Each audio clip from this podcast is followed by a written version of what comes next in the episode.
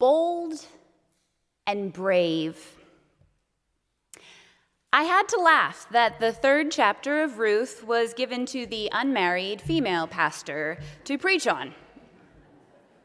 Sure, I work with young people, but what am I supposed to do with a text that has racy bits and has a slightly risque encounter?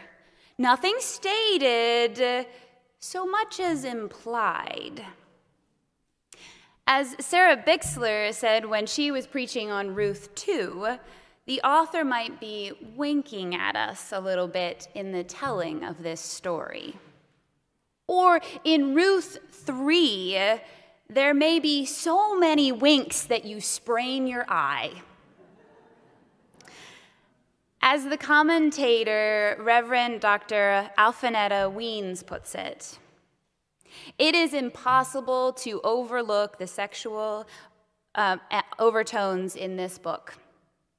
Just as with the Song of Songs, another biblical book in which a woman speaks and God does not. The church has long been embarrassed by the sexual innuendo concerning Ruth and Boaz on the threshing floor. End quote. So, thanks for the chance to preach on this text. It might be all about how you tell this story.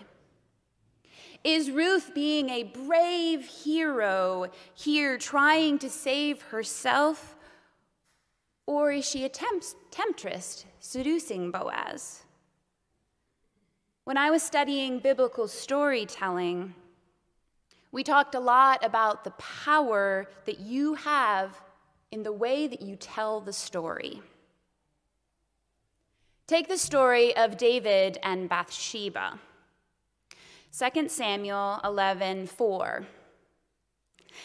So David sent a messenger to get Bathsheba and she came to him, and he lay with her, and she returned to her house.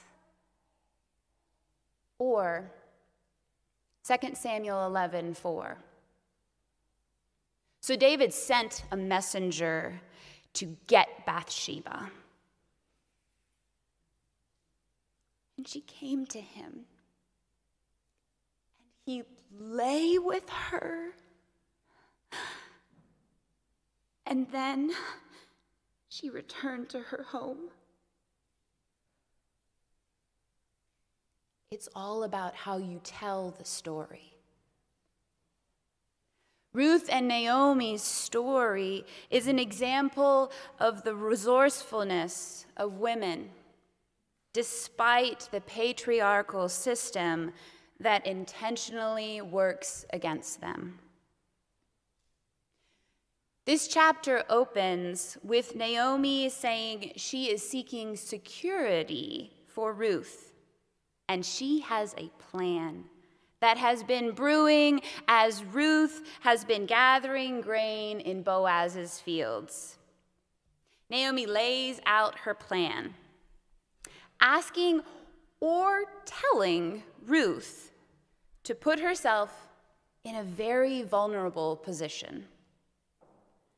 And like Queen Esther, who prepares her body to risk her life for her people, Ruth washes and prepares herself to approach the threshing floor.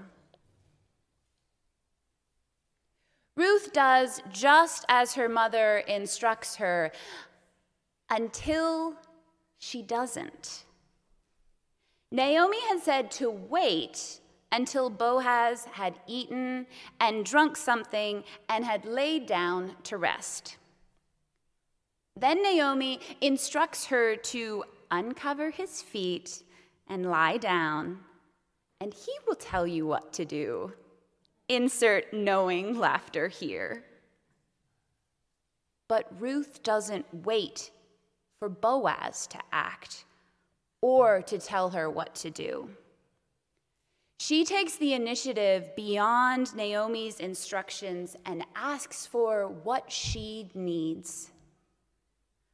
When Boaz wakes up in surprise to discover a woman lying beside him, it is she eh, who tells him what to do. To spread one's cloak over a woman was to marry her. Ruth, in other words, proposes to Boaz. Virginia Wiles puts it in this way In the barley field, Boaz had piously pronounced a blessing upon Ruth, for she had taken refuge under the wings of God. And now Ruth dares to command, Spread your cloak same word as wings, over me. Ruth has called Boaz himself to fulfill his own pious prayer of protection that God spread his cloak over Ruth. And now Ruth calls Boaz to take the necessary action. End quote. It was a risky and unconventional act. Ruth dares to ask and almost demand something of Boaz. The choice for Boaz after a night together on the threshing floor were either to shame Ruth or to marry her. And for Ruth, her sexual purity was one of the few currencies of power available to her in that society. Ruth is not a passive participant here. In earlier chapters, things were happening to her. But in chapter 3, Ruth is acting out of some of her own agency. She is not just letting things unfold she is stepping out, going towards, and asking in bold terms for what she needs. Was she placed in a terrible situation by life circumstances and cultural confines? Yes, totally.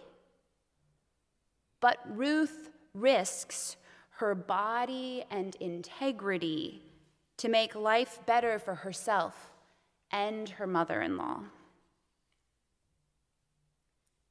And one might ask Is Naomi looking out for Ruth's future or her own? Maybe it's both.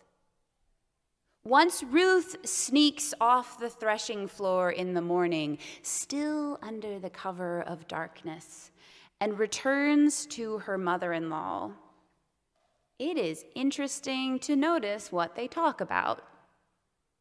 Naomi asks, How did it go? And Ruth tells her about the barley? No scandalous details that might have been included in the night, or at least that is skimmed over by the author. Ruth says, he gave me barley so that I wouldn't come back to you empty handed. For me, there are two possible reasons for this out of what could be many. Was this really about survival for Ruth? The risky action she had taken so that she could survive literally trying to get enough food and shelter. Was the barley what was truly important? And I wonder what women all around the world have to do to make ends meet for themselves and for their families. What does it take to get the basics of food, shelter, and safety? Or does it go back to Ruth's relationship with Naomi? Was Ruth holding on to the little dignity that she had left after just prostrating herself in front of a man on the floor of a barn? Holding on to what little autonomy she had to be able to tell her story the way she wanted, only revealing the bits of the story that she chose. Does Ruth talk about the barley Boaz gave her because that was what was important to her? Or because she wanted to maintain a shred of decency or power over her privacy and sexual expression? While Ruth was acting, acting out of a need to care for herself and her mother in law, she was also trying to hold on to her dignity, claiming her worth as more than a sexual object to be pawned off for food and protection. And Boaz does act to protect her. He does not shame her or cast Ruth aside, but he does work to follow the law and also to extend protection and share his life with this outsider, this Moabite woman. After reading this story, I ask myself the questions that I normally ask when I study the biblical text. What do we learn about who God is? What do we learn about people? And what do we take away? God does not appear in this story. God does not speak from a burning bush, nor does God divide the sea. Instead, God acts through circumstances and through faithfulness of ordinary human beings. God's hesed, or loving kindness, is embodied through human action.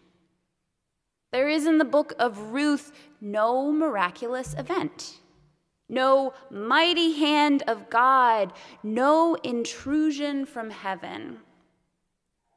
All the acts of kindness in this book are human acts, suggesting that through human kindness, God's salvation will be accomplished. Professor in Old Testament Cameron B.R. Howard suggests that God intersects with the characters in the book of Ruth the way many of us experience God today. Not as a divine physical presence, not as a booming voice from heaven, not as a visible mover of events, but as one whom we attribute some amount of agency in our own circumstances, as well as those of the world at large. In this way, the book can feel more accessible than other parts of Scripture, where God is portrayed as speaking directly to the prophets, kings, and heroes. End quote. How do we tell our own stories and the stories of others? Do we see how God might be showing up? Or are we looking for more flashing lights and booming voices? Do we see God entering into the risky, daring spaces with us? not micromanaging our path, but emboldening our steps, giving us creativity to act for the good of ourselves and others. Is our loving kindness bold and brave? Not just following the shoulds or roles or the social norms that culture projects onto us? Can we follow in Ruth's footsteps to go to the unexpected places, and dare to ask for what we need while holding our own dignity and self worth? Can we consider how we might be like Boaz, not just following the letter of the law in what we should do, but going over and above to include and protect the vulnerable, standing up for their dignity and worth in the face of a system that oppresses and undermines them. This is where I see the invitation in Ruth. Are we meeting with God's Hesed, giving oneself fully with love and compassion? May God help us to be people who are bold and brave in our loving kindness with each other. It's not printed in your bulletin, but I invite you to join with me as we take a moment to pause and reflect. Join me in this response, our confession. For failing to love others as you have loved us, God of grace, forgive us for wasting your gifts and hoarding our goods. God of grace, forgive us. For plundering the earth and abusing the planet. God of grace, forgive us. For fearing those who are strange to us and ignoring those in need. God of grace, forgive us. For losing heart and abandoning hope, God of grace, forgive us. For all the ways we turn from you, God of grace, forgive us. We offer our prayers in the name of the one who saves us, Jesus Christ. Amen.